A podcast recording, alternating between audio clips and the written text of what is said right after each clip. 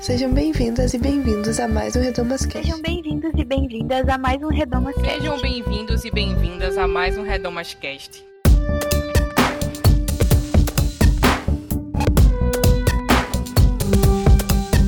Sejam bem-vindos a mais um Redomas Cast. Eu sou a Isadora Nascimento e hoje nós temos mais um episódio especial do Mês da Mulher aqui no Redomas. Esse programa tem o formato de contação de história, por isso eu recomendo que você use fone de ouvido para ouvir bem todos os efeitos sonoros. Se você gostar do programa, compartilha no grupo da família e dos amigos e considera também contribuir para o Projeto Redomas é, financeiramente. É só acessar nossa plataforma no Catarse, que fica na aba Apoia do nosso site. No programa de hoje, nós vamos contar a história de Arquimínia Barreto, uma escritora, professora e intelectual negra, baiana e batista que teve grande contribuição nas discussões religiosas do seu tempo. No episódio anterior, nós dissemos que no Projeto Redomas nós temos uma preocupação muito grande em falar sobre todas as camadas e todas as nuances quando a gente conta a história das mulheres. E nesse episódio a gente vai pedir mais uma vez para que você mantenha isso em mente. É muito importante entender o contexto em que essas mulheres viveram, os desafios a que elas foram submetidas e quais as barreiras que elas quebraram sendo quem eram no tempo em que viveram.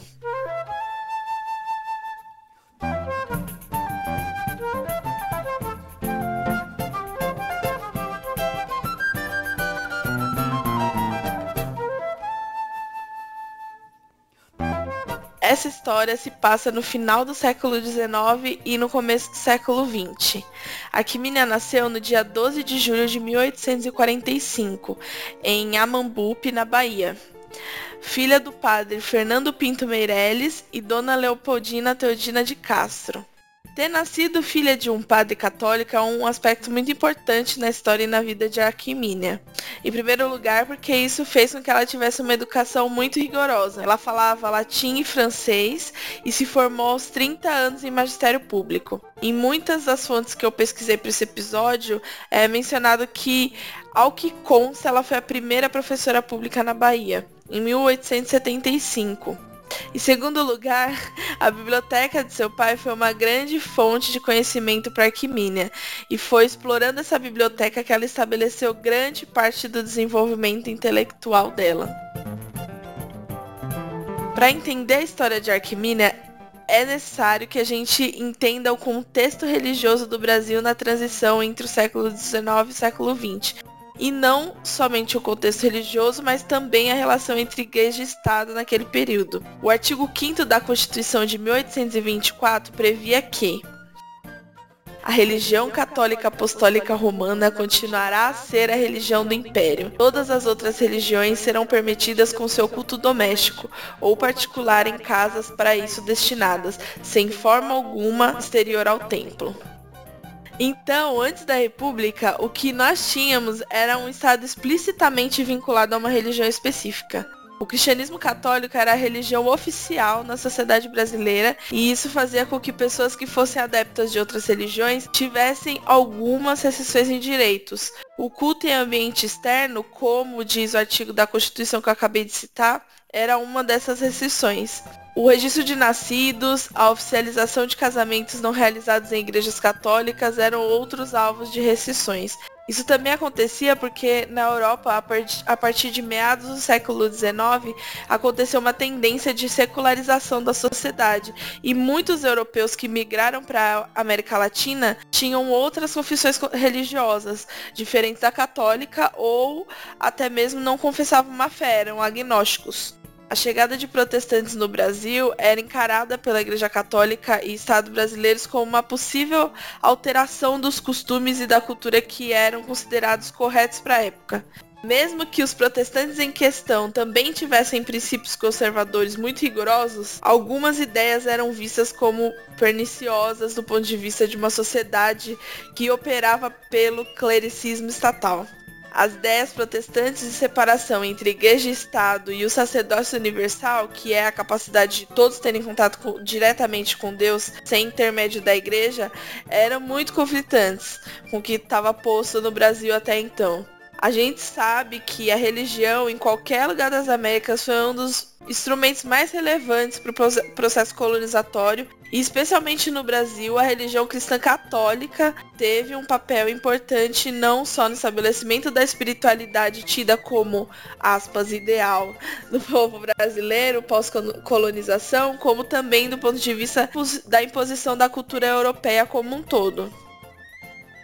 A partir da República, alguns avanços no sentido da laicidade do Estado foram feitos, como a dispensa do ensino religioso nas escolas. A gente sabe que essa foi uma obrigação que foi colocada e retirada da legislação algumas vezes e é, ainda hoje é objeto de discussão.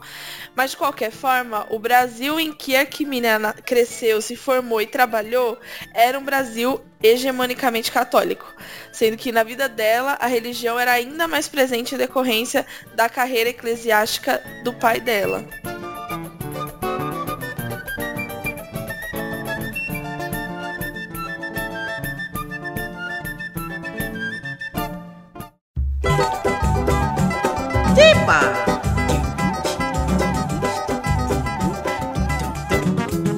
Eu vim de lá, eu vim de lá, pequenininho. Mas eu vim de lá, pequenininho. Alguém me avisou pra pisar neste chão devagarinho. Nesse período dos Estados Unidos, Alexander Travis Hawthorne, um veterano da Guerra Civil Americana e líder da Igreja Batista, veio visitar o Brasil em 1867. Até então, a Igreja Batista não tinha como prioridade o evangelismo brasileiro, por entender que já se tratava de um país cristão. O Alexander pensava diferente. Para ele, a Igreja Católica tinha se afastado dos valores cristãos e, portanto, a estratégia de proselitismo brasileira deveria ter uma abordagem que incluísse a conversão de católicos para o protestantismo. Assim, ele passa a ser embaixador de uma instalação para uma missão no Brasil na Convenção Batista do Sul dos Estados Unidos. Em 1882, o casal batista formado por William Book Bagby e Anne Luther Bagby fundam a igreja que ficou conhecida como a primeira igreja batista nacional de Salvador. Ela recebeu esse nome por ter sido a primeira igreja batista fundada com o objetivo de evangelizar o Brasil, já que as igrejas batistas existentes até, até então, anteriormente, eram as que haviam sido fundadas por imigrantes americanos em São Paulo, por exemplo. A escolha da cidade de Salvador se deu pelo fato de que Salvador foi considerada a cidade mais eclesiástica do Brasil e mais católica. A Igreja Batista, em algum tempo, foi crescendo e tendo mais convertidos nas cidades e nas proximidades. Era comum que nessas comunidades as mulheres fossem maioria. A adesão das mulheres se dava muito pela oportunidade delas serem alfabetizadas para a leitura autônoma da Bíblia. Também de participarem de atividades da igreja, receberem acolhimento, desenvolverem relacionamentos e exercerem a sua espiritualidade as mulheres poderiam ensinar, contanto que não fosse no púlpito. De maneira geral, o papel da mulher na igreja batista da época era parecido com o praticado nas demais igrejas protestantes no Brasil e na igreja batista americana, com restrições nas mulheres na administração da ceia e do batismo, por exemplo.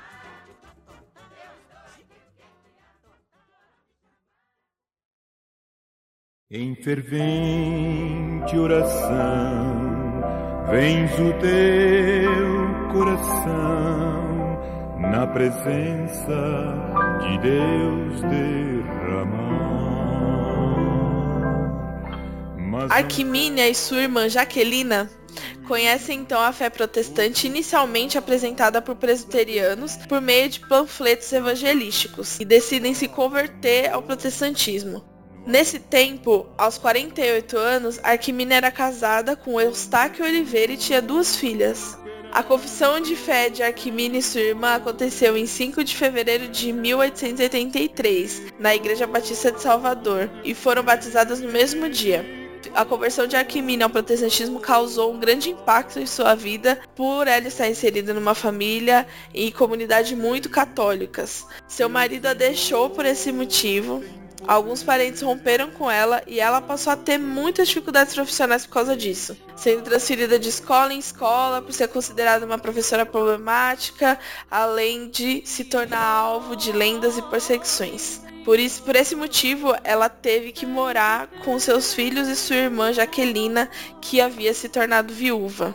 Isso fez com que Arquimínia se propusesse a entender e estudar a fundo os preceitos e contradições da Igreja Católica, para defender a fé protestante como supostamente uma abordagem mais autêntica de cristianismo. Como eu disse no começo desse episódio, ser filha de um padre católico fez muita diferença na vida dela, porque isso a conferia muita propriedade para falar do assunto. Mas além disso, Arquimínia era uma mulher muito inteligente, articulada e corajosa ao colocar seus pensamentos. Com alguma os argumentos dela impressionavam a todos, mesmo que aquele fosse um tempo em que as mulheres eram privadas de ocuparem espaços na intelectualidade brasileira e religiosa. Na sua biografia, escrita por Ebenezer G. Cavalcante, apresentada no início de seu livro, são descritas algumas situações em que isso fica muito evidente, como no seguinte relato.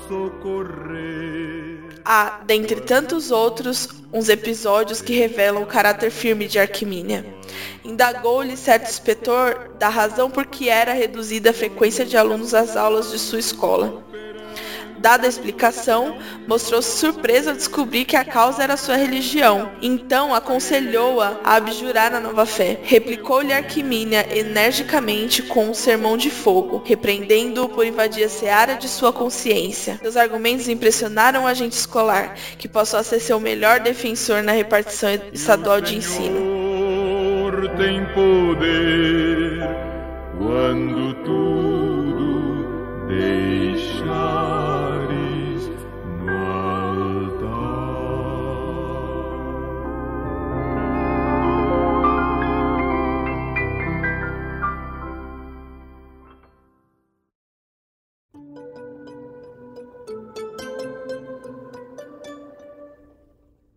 Eu sou a chuva que lança areia do Sara sobre os automóveis de Roma.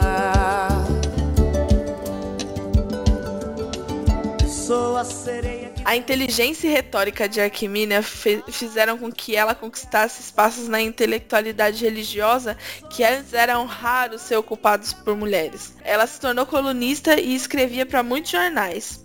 Recebeu adjetivos como célebre escritora, escritora evangélica de prestígio naquele tempo e até mais tarde foi considerada um baluarte em todos os setores da inteligência. A partir de jornais confessionais, ela passou a ter uma projeção significativa no jornalismo regional. O jornalismo foi sua fonte de renda e prestígio mais perene a partir desse momento da sua vida.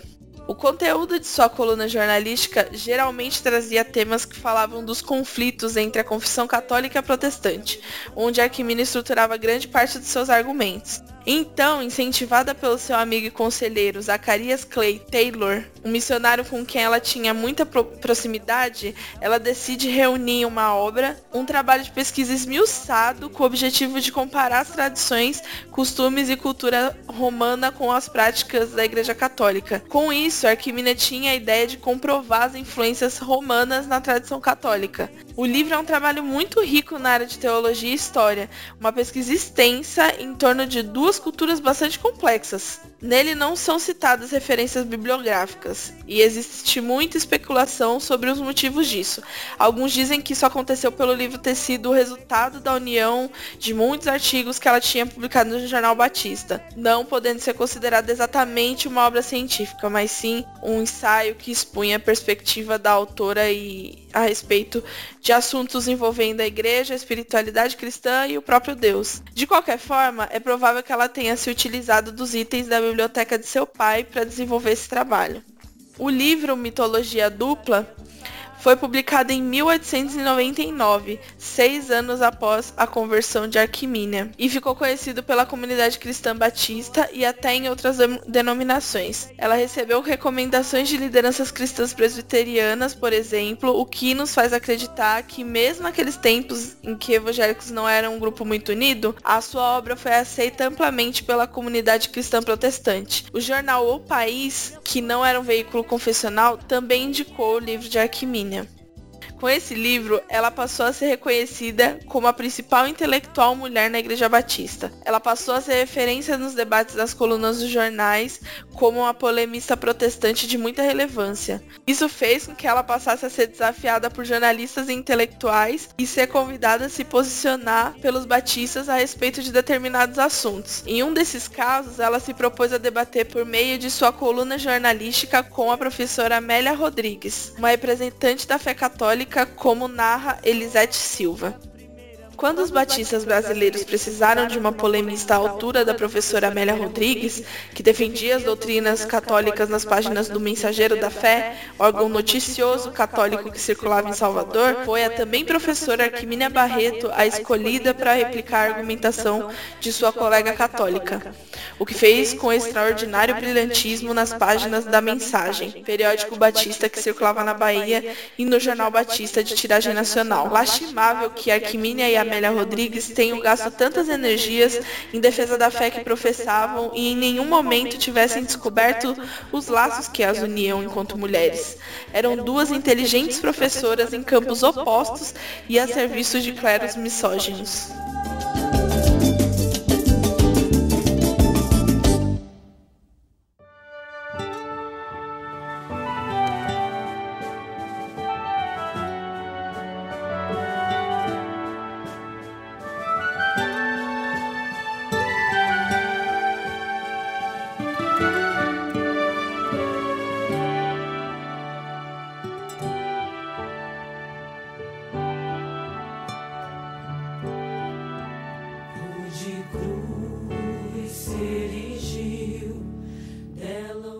Arquimínia também defendeu suas posições e debates com homens dentro do campo religioso e fora dele. Ela era uma mulher negra, divorciada após o abandono do marido e de uma região fora do eixo considerado intelectualizado do país, que passou a ser vista em pé de igualdade intelectual com professores, líderes e pastores homens, brancos sudestinos, que obedeciam a uma tradição americana. Ela foi possivelmente uma das primeiras mulheres a quebrar as barreiras no meio cristão protestante no Brasil. Mesmo assim, ela se considerava a mais humilde e mais pequenina serva do nosso Senhor Jesus Cristo e se preocupava muito com as críticas que sabia que receberia, sendo quem era e escrevendo o que escrevia. Era uma mulher muito apaixonada em relação à sua fé, que conhecidos diziam ser uma pessoa que testemunhava a Deus com a sua vida e discurso. Acho que na linguagem crente atual, a gente poderia dizer que Arquimínia tinha o dom da palavra. Sobre isso, a sua biografia também diz: Escrever foi seu gênio. Sabia fazê-lo com apuro de estilo e precisão de conceito, mas era humilde. Jamais me atreveria a escrever para o público, pois sei que a crítica não perdoa nossas faltas. Escreveu folhetos de edificação e evangelização. Escreveu artigos polêmicos. Tinha o raciocínio ágil e lúcido. Empunhava a clava da viseira erguida, sem temor do adversário. Arquimínia faleceu no dia 7 de janeiro de 1930, em Periperi, no interior da Bahia, aos 87 anos. Apesar de sua relevância para a imprensa baiana e as contribuições que fez à história da Igreja Batista Brasileira, Arquimínia não é muito conhecida ou comumente citada como uma das primeiras intelectuais protestantes brasileiras. Na pesquisa que eu fiz para esse episódio, eu encontrei alguns relatos de que isso aconteceu em função do declínio que a abordagem apologética anticatólica católica passou a ter no meio protestante, principalmente entre batistas, em meados do século XX.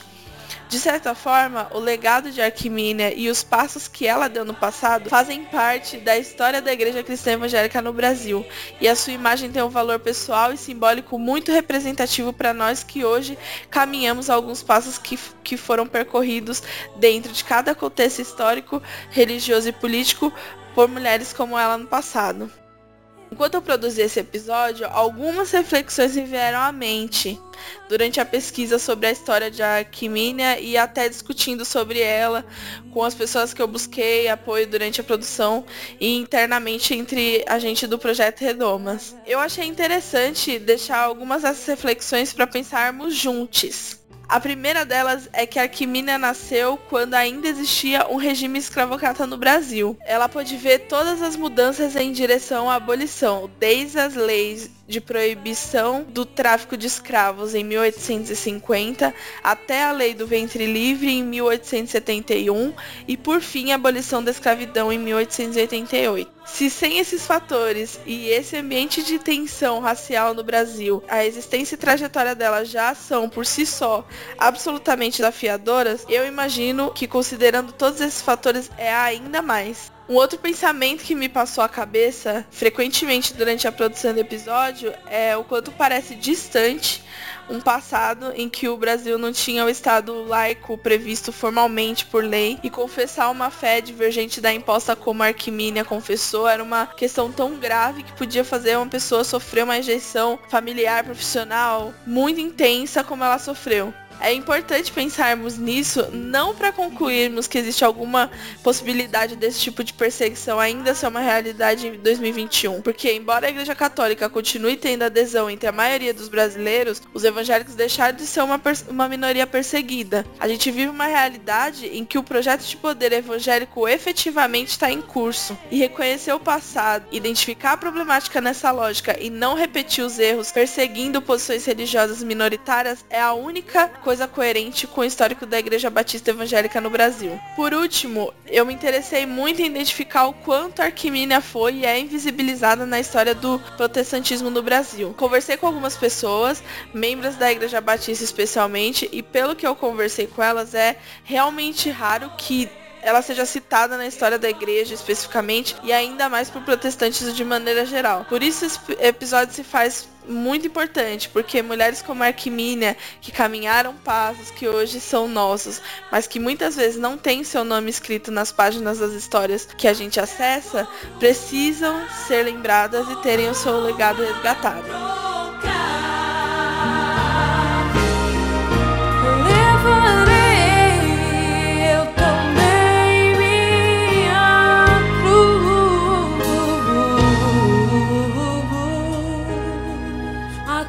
por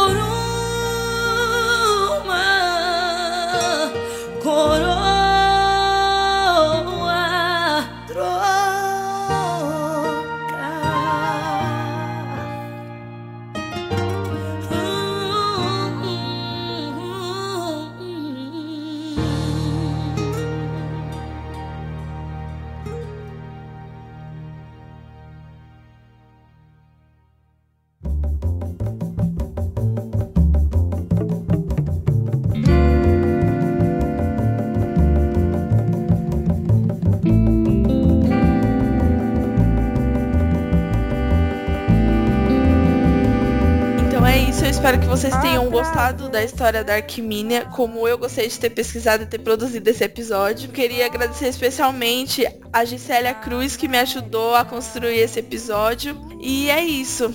Espero que Deus tenha falado com vocês através desse, dessa história, que a gente possa se inspirar na trajetória de Arquimínia. Até mais e tchau!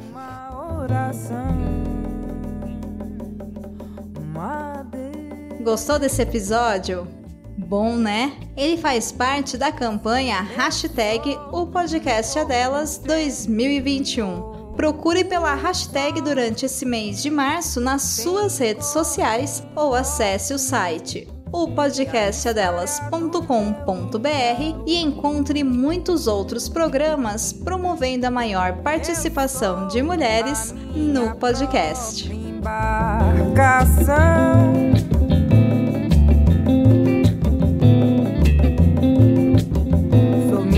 própria sorte.